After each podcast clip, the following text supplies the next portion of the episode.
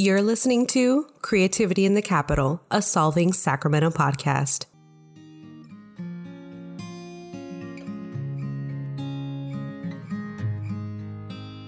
Hi, I'm Casey Rafter. On this show, we find two artists or creatives in the Sacramento area and pair them together to discuss their successes, their struggles, and how they feel they fit into the Sacramento creative community. The two strangers are provided a list of questions, and off they go. In our fourth episode, we've paired Liv Moe and Jennifer Jackson. Sacramento artist and writer Liv Moe is the founder, curator, and director of the Verge Center for the Arts, which offers residency programs, exhibitions, and workshops to artists. She also founded and edited the now defunct Midtown Monthly magazine from 2008 to 2012. Her own work as an artist has been shown at Crocker Art Museum, California Museum, and Nelson Gallery at UC Davis, now the Manetti Shrem Museum of Art. Placerville native Jennifer Jackson not only owns Grigio Art Consulting, which places art in commercial and healthcare spaces, she is the co founder of M5 Arts, Art Street, and Art Hotel. She's also co founder of the Red Museum, a performance and art warehouse that's welcomed acts like Steve Vanoni, Flower Vato and Art Lessing, LA Witch, and is home to the annual music festival Red X.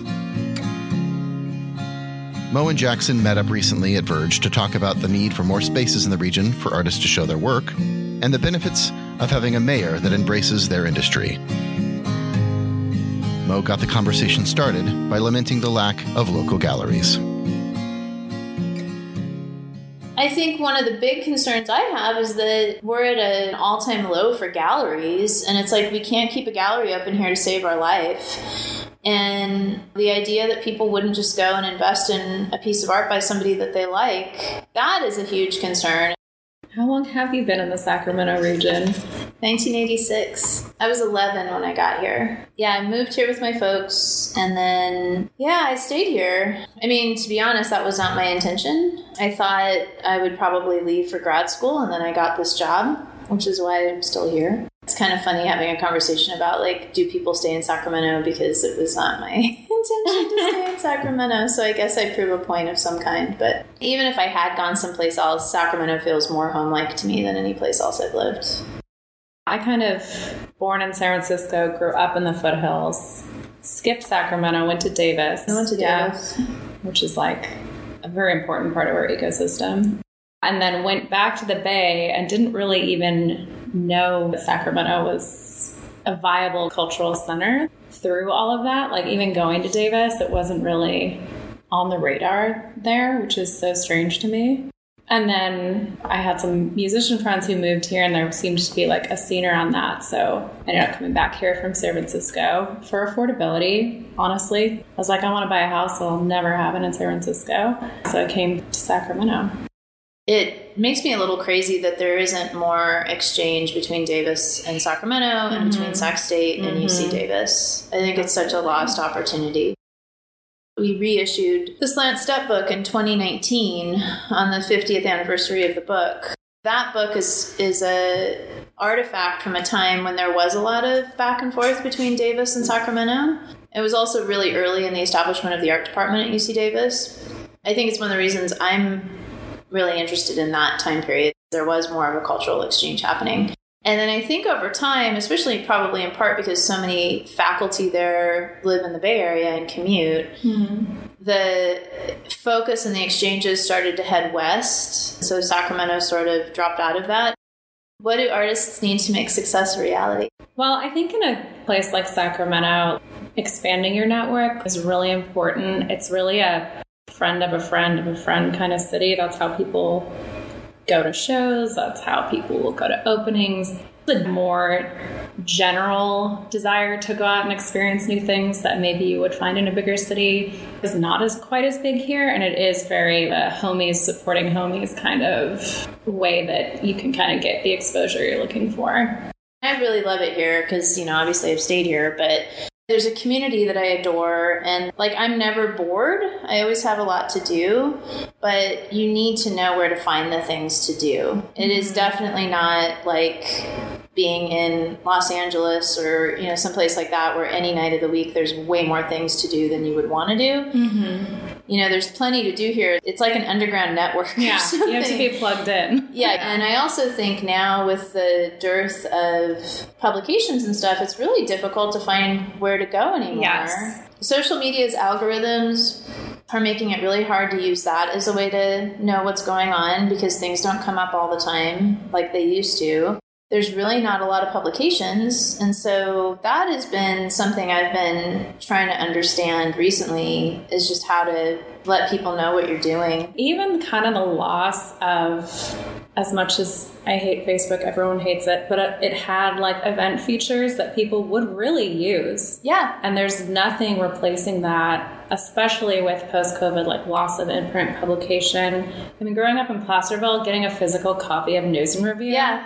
was a really big deal. Accessing that information is so difficult when you think about how much we rely on just a few social media apps and the way that they frame the Yeah. information, how we get it is just, it's kind of disturbing, but it's also hard for people to, you know, do we go back to email or maybe we try to get social media handles that are doing the work that people are paying attention to. Yeah, but then you still have to struggle with the algorithm. Mm-hmm. I have colleagues now that don't send press releases anymore at all. They use like Google AdWords and things like that to come up in searches because there's really not a whole lot of people to send a press release to anymore. I had a meeting with some of them recently and I thought, well, I'm going to ask them because I want to know what they do because I can't figure out what to do anymore and maybe they have some avenues that, they're sending things to. And instead they just said they don't do it at all. I was like the problem with that too is that with google search words the only thing that people are finding is something that they may already be looking for mm-hmm. There isn't that experience of just discovering that there's like a silent film playing somewhere that has music being scored by a live musician. You'd have to know the venue and follow the mm-hmm. venue, or you'd have to be familiar with that film mm-hmm. and Googling it or something, which you probably wouldn't do. Right. You know, I love that Dreamland Cinema is now publishing an actual calendar Mm-hmm. and distributing them like we used to in the old days where you would go and leave things in coffee shops and stuff because it's a ton more work, but at least you get it in front of people. Yeah. Because it's like, Yeah. I don't know what else to do. Another great thing happening with Dreamland is just that cross pollination with the Crocker hosting movie nights that they're curating. Yeah. And that's something that is, I think, really important in Sacramento is that cross pollination between like the organizers that we have, between like visual art and music and film. A lot of the appreciators of those things appreciate the other mediums mm-hmm. and we need to just be pulling all those appreciators together into each other's worlds. Yeah, and the truth is, we all share audience. Mm-hmm. I mean, that's the thing that kind of makes me nuts when there's folks in this community that are not more receptive to partnering. You know, it's silly to think that we all just have these silos that are not crossing over. And a lot of times, you know, the people who want to go out and do stuff are always looking to do stuff. It's not like they're just doing things with one venue. Right. You know, it's not a loyalty program. I mean, it's kind of a weird thing. And I think even amongst some of the institutions and the partnerships, it just depends on who they feel like they don't lose as much skin in the game with to partner with versus who they might. Yeah. You know, that can sometimes be a hurdle. Support for creativity in the capital comes from Cap Radio, the Sacramento region's public radio station and news site, and a member of the Solving Sacramento Journalism Collaborative. Read more at capradio.org. We put on a local music festival once a year at Red Museum, and it's hard to believe that there isn't more than three or four hundred people in the greater Sacramento area that want to go to something like that. I don't think the audience doesn't exist for a lot of these things that we're doing. It's No. just, it really is about marketing. It's marketing. It's also Red Museum came up at a time that was kind of special within the city in terms of them wanting to be more flexible with a venue. Mm-hmm. They were supportive with you. And I think it's because they had been getting so much scrutiny mm-hmm. that when something happened with you guys for your occupancy, they felt pressured to need to help with that. Right. And I think there's so many levels of things with the arts and culture scene in terms of what we really need to keep this moving. And, you know, part of it, obviously, like I mentioned earlier, is more galleries. That really freaks me out that we yeah, can't really seem to keep them open. Yeah. But also for the music community, we don't have the small venues that we used to have. To some degree, society is changing and like the way people consume live music is changing, but also it's so difficult to make something happen. It's hard to get a permit, it's hard to get a liquor license or a one day liquor license as a mm-hmm. nonprofit, depending on the kind of show that you're going to do. There's all those rules with entertainment permits mm-hmm. in terms of how many people you're hosting it's thinning out the number of small and experimental venues too, which yeah. help the ecosystem survive. Yeah, the mayor's state of the city addressed the small venue yeah. problem, under 500 person lack of performance spaces. I love that that topic is being brought to like that level of attention yeah, where it was a state of the city, but it did still ring a little bit like we're talking about Doco, the arena area, and the people who own that real estate wanting activation on K Street. It didn't really feel like it I was think, coming from like a more grassroots. I think it is coming from a grassroots perspective. I think I do, yeah, because I was in a couple of the meetings with the consultant that they brought in. Mm-hmm. Because I've been doing shows in Sacramento since, well, I don't really do that kind of stuff now, obviously. You know, in high school, I started helping organize punk shows at the Guild, and I started doing that in like 92. And then even after I started doing other things with my life and going to art school and stuff, I spent like the majority of my personal life in the punk scene a lot of times there were shows that either had to be completely underground or else they would get shut down or there were limits to how long a venue would stay open mm-hmm. because you know eventually they would just get shut down for various infractions and then that would be the end of it they asked a whole bunch of us for all these different bits of feedback in terms of things that we think were frustrating or onerous or unrealistic and you know of course like they bring up Austin and places like that all the time, mm-hmm. which I just mm-hmm. think is funny because it's like you go to those places and it's so obvious how supported that music scene is. Yeah. That to get to a place where there would be more activity, there would have to be way more support and flexibility for how we operate. So I think they're using K Street as a motivator because there's so much needed there because you have so many blocks of nothing and it's yeah. been that way for so long. I think the biggest issue is that there's agencies that don't have to give up any flexibility if they don't want to. You have people that are looking at the worst case scenario, making decisions. Yeah. And, you know, sometimes those aren't always people that are going out and consuming live music and really seeing what it's actually like. And I just think, how much willingness will there be from those places? Yeah. And I mean, if K Street ends up being the motivator, great. Because if it changed there, it'd have to change everywhere. And if that's what it takes, go for it. But something needs to make it happen. Well, yeah. For so long, we've been making it so hard that we've stifled something. And yeah. now we're like, wait, never mind, we want it back. And it's like, we've virtually like killed off a lot of the energy. And now you're saying, bring it back, but do it here. That's frustrating.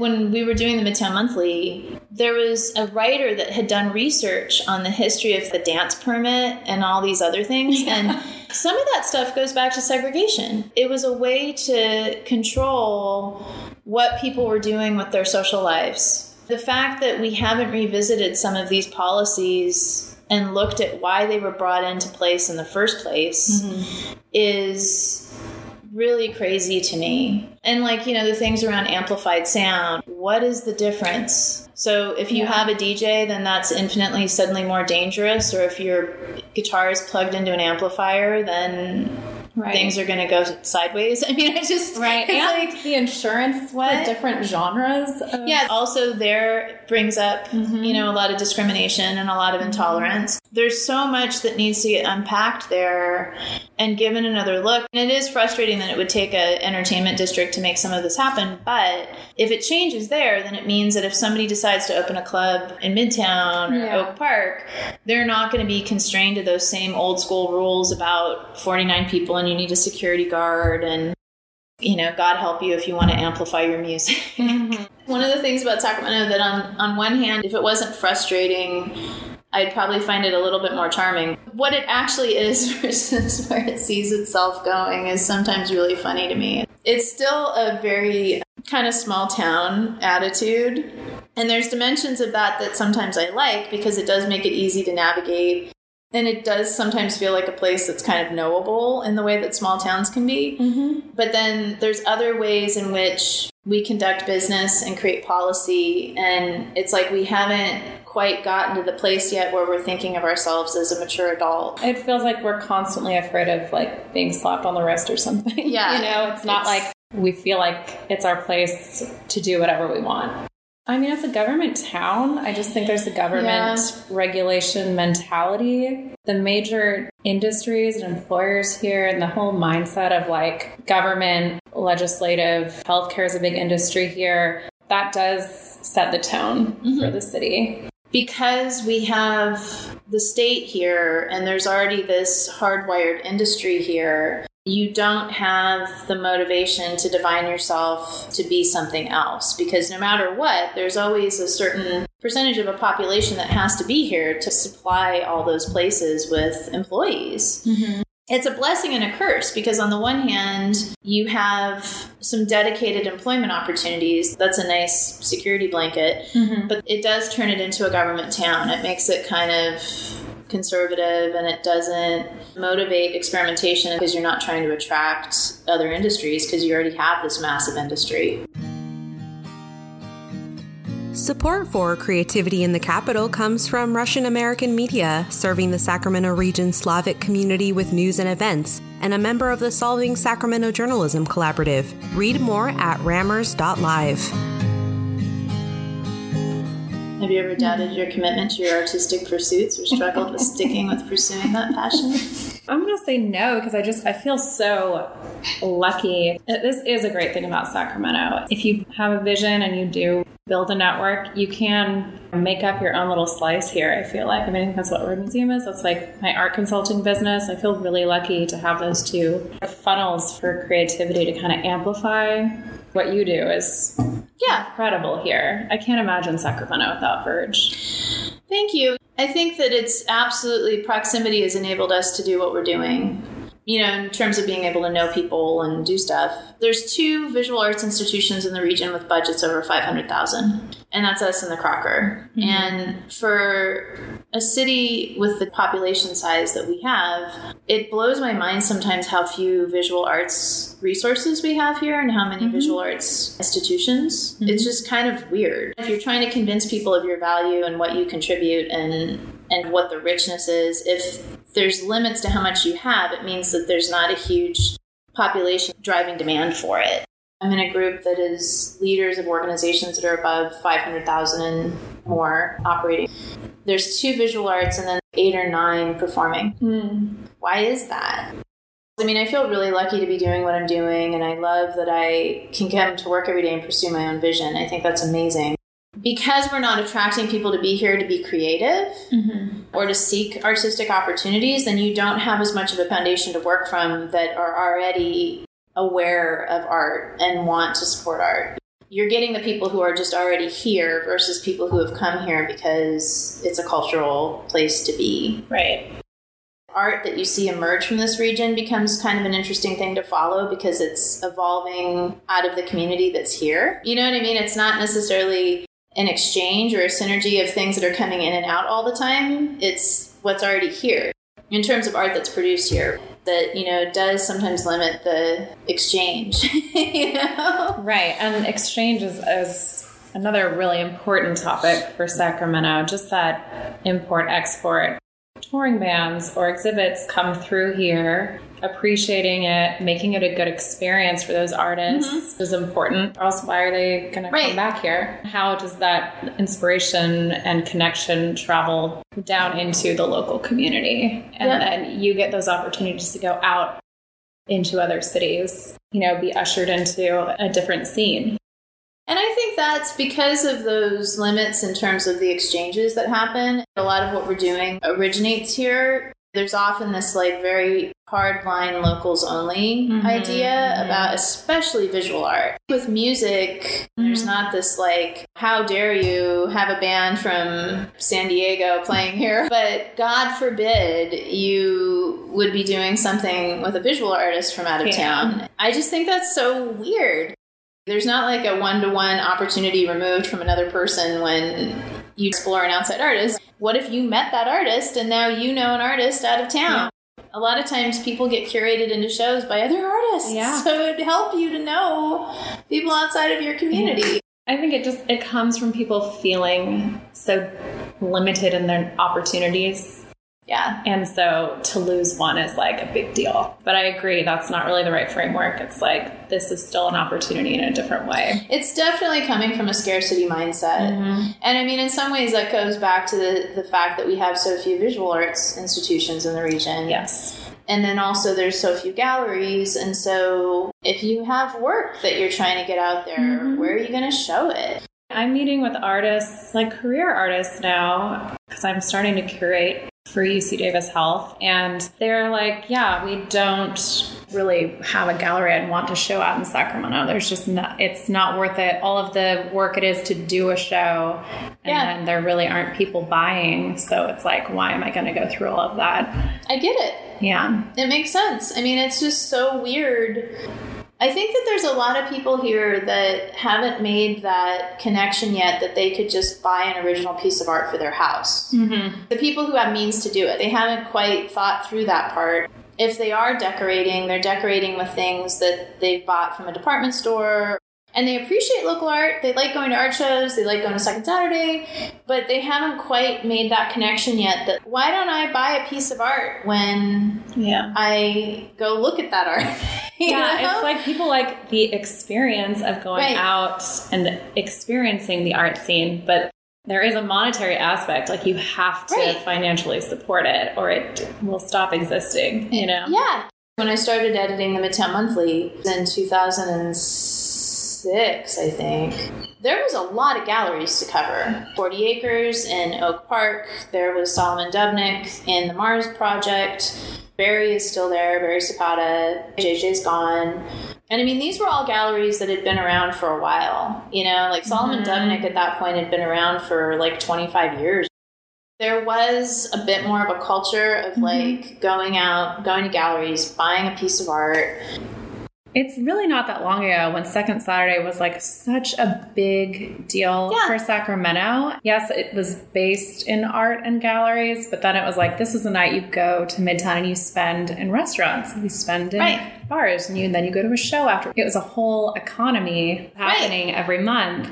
I think people felt like it was it lost its soul a little bit in all of that. Yeah, we covered that Midtown Monthly too. hmm So we did an article about the peak of Second Saturday because there was that period of time where you could barely get down the street. And then there was a shooting that happened on a second Saturday, not connected to Second Saturday, I will note. It was a show that had let out at the Memorial Auditorium. A fight broke out after the show. The fight continued over to, I think, somewhere near Streets of London, and someone got shot like 11 o'clock at night. It got dubbed as a Second Saturday shooting Mhm. because it happened on that night. And so then following that, there was all these rules. Activities Yeah. had to start concluding at dusk. 2nd Mhm. Saturday was primarily a summer activity, which was really lame for those of us who do things year round. Yeah. If you were a vendor that popped up on the street, you couldn't sell anything that you didn't make yourself. So that got rid of a bunch of the street vendors. They changed the rules about amplified sound. This is the, the regulation city. It slowly killed it. Yeah. And at the time, it was so frustrating because it's like, yes, of course, that shooting was a tragedy. That was terrible. It was not related to the activity. Yeah. Again, the state of the city, just talking about the shooting that happened down there, it's like these are totally tragic events, but then over regulating and then stifling the nightlife and then begging for it to come back. I'm not going to name names, but there's bars that are known for how off the chain they get Mm-hmm. consistently. Okay, granted, no one's getting shot there, but it's bad. It's like fights are Yeah. breaking out there. People are throwing up in the street. People Yeah. are peeing on the street. Yeah. I don't understand where and why. Like, there's certain places where it's like, this is not okay, but we're going to turn a blind eye to this. Right. But, and then also, this is kind of a small city mindset. Big cities, sometimes things happen now. Yeah. And Because you have a lot of people and you have yeah, people a out doing of stuff. Exactly. No, I know. And I think we are kind of in a moment right now where we have to think about what our infrastructure looks like and what sorts of things need to happen to save or preserve the health of some of the things that we value, like the music scene. Mm-hmm. And as far as the galleries, I don't really, I keep thinking about that and I'm not sure what to do. I mean, I've wondered if part of it gets back to the lack of publications and the way to share mm-hmm. information. Because also at the height of Second Saturdays, the News and Review had that map. I know. I love the map. You know, what do you do to have people consistently aware of what's happening? Your actions affect your community and your culture, right? So if you do Yeah. care about these things, you have to like physically go out, attend things, financially Yeah. support things, and make it part of your lifestyle. Like if you say you love the vibrancy of Midtown, you can't go to like Applebee's and a movie on a Friday night. You got to come, go to a local restaurant, go to a show, and be involved. And it's also just a small enough city to where if you really love something, there are so many ways that you can be involved, which is really where you're getting the most out of a scene like this, I think. Because if you're volunteering or maybe you take great photos, come out and maybe photograph what's going on Yeah. and share it, you know, like we're all participants in the ecosystem here. sharing things with other people makes a huge difference. Like if if you have gone someplace and it was cool mentioning it putting it on social media or telling mm-hmm. somebody about something word of mouth at this point is just so important we do a survey every year after the studio tour is over. And I've noticed that the individual sales in artist studios is going up, as is the attendance on the tour, which I think is amazing because it mm-hmm. means that people are going into an artist studio, which in itself sometimes is intimidating for people. I know that a lot of people feel like they don't know how to look at art. You know, I think the idea that you would go into somebody's studio and look at their art as somebody who might not feel like they're that knowledgeable is intimidating. Mm-hmm. But then to do that and go a step further and actually buy work from an artist in your community is really cool. Yeah. I'm seeing it both in the surveys we're getting back, and I'm hearing about it anecdotally from people that are going on the tour that they're buying art from artists when they go out. You know, I see that as an encouragement, but I don't know what it translates into.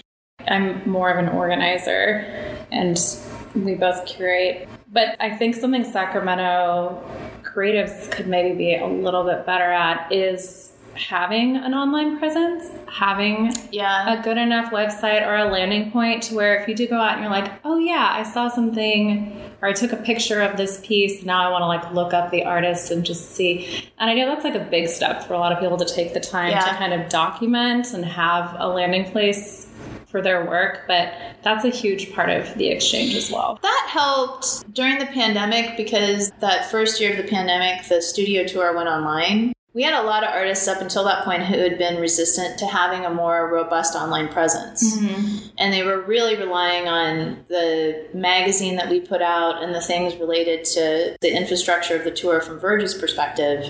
But obviously that changed because everybody was online that year. So we really upped the resources we pro- provided people and like how to flesh out their social media, how to make it so that somebody can buy your art off of your Instagram, all that stuff. I could totally tell. Yeah. Thank you for doing that. Yeah, getting great. a website, Yeah. all of those things. And it was everything from like if they had the resources, how to find the right person to do it for them. And if mm-hmm. they don't, how to do it themselves. Because at this point, there's so much between Canva and like all the different templates for websites. It's not like the old days where if you had a website, it cost you like 1500 bucks and Right. you had to spend all this time thinking about it. That has made a huge, huge difference. I am seeing a lot more people promoting the things they're doing and sharing it. Mm-hmm. I don't know. I mean, maybe that's for a while. Maybe for those of us who want to go find things, it's just Yeah. more work on our part because you're not going to a handful of galleries anymore. You're having to like follow individual people. Yeah, definitely. Yeah, there's like those hubs of like, oh, I'm thank God the Open Studios tour Yeah. guide is here. Well, and then you have two weekends where you can go hit a whole bunch of people. Actually, that's something that I have started to think about because this year I think we were just under 270 artists. The year before that, we were at like 275 or something. I mean, mm-hmm. that's almost 300 artists.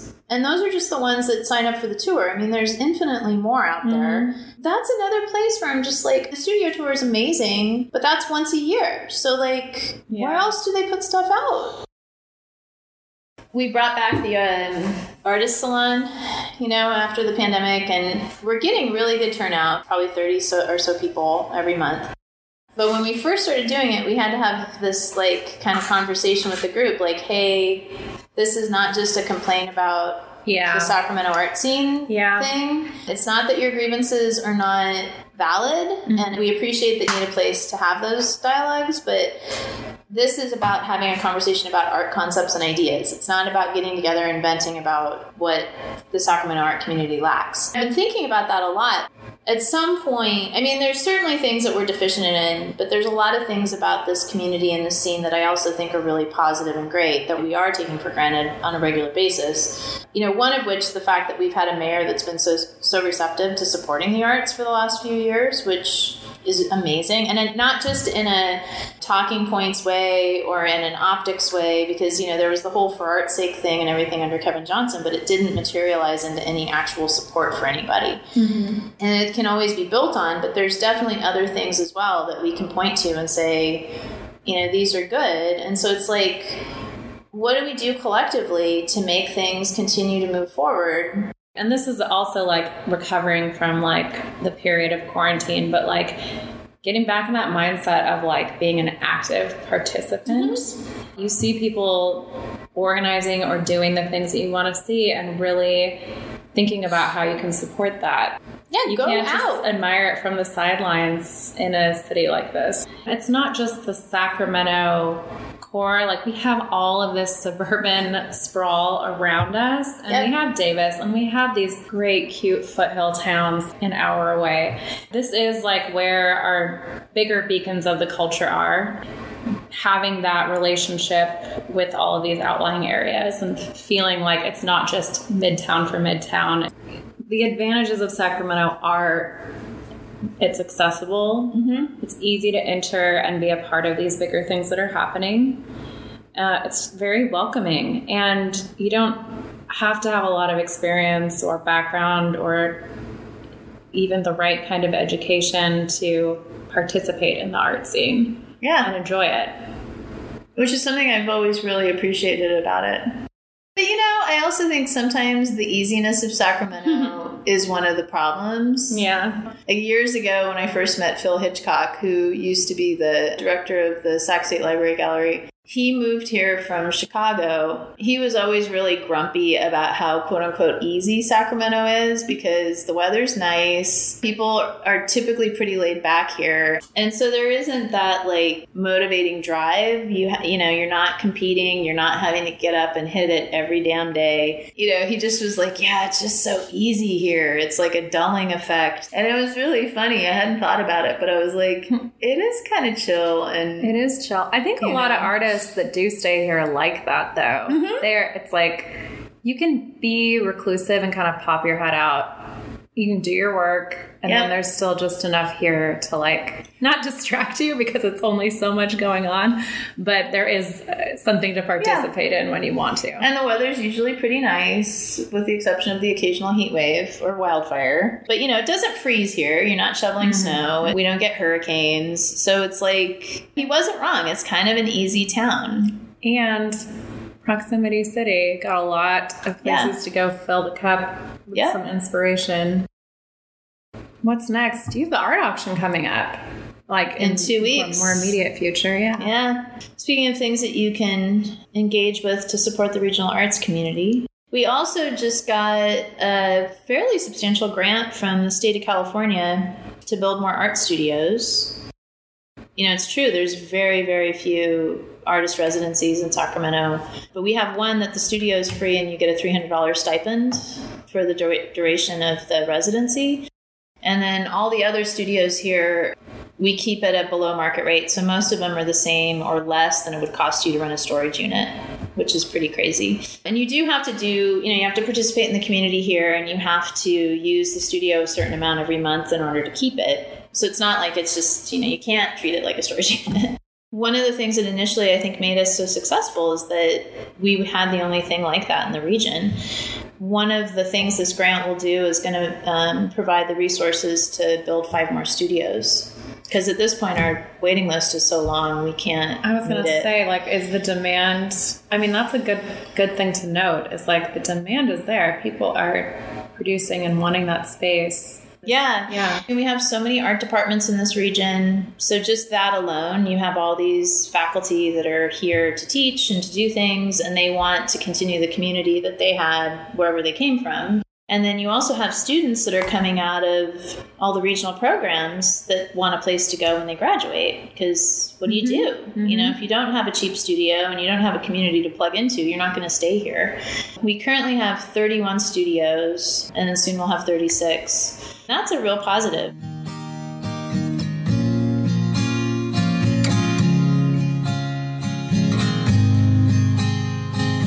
Creativity in the Capital is a production of the Solving Sacramento Journalism Collaborative, hosted by me, Casey Rafter.